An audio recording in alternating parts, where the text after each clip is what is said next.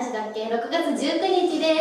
っすてことは水曜日だねはい水曜日です土砂降りの雨の日です今今日日は、はそうでこれが放送されるのはうん6月22という、そうそ6月22といえうばといえば蓮の大好きな数字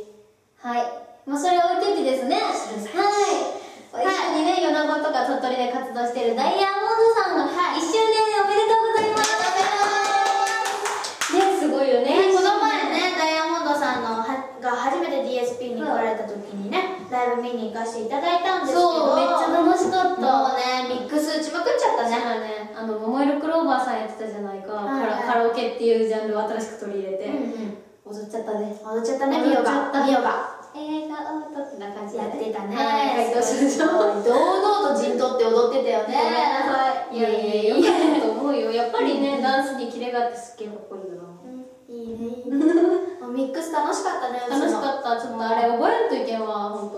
覚えなきゃねなんかファイヤーサイバーあれ違うなんかうん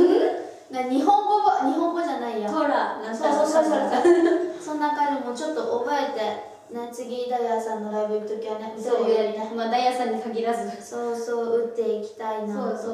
う思うんですけどライブといえばこれが流れてる次の日がねあ大阪だわ大阪いるんだよね、そアイドルのことなら任せなさいというイベントにねう相まか相まか行ってるんですけど大阪といえば最後に行ったのは4月29日かなあコリンキャニオン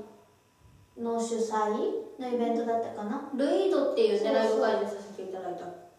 でその後にね終わった後に大阪をめっちゃどっと回りまししょたうね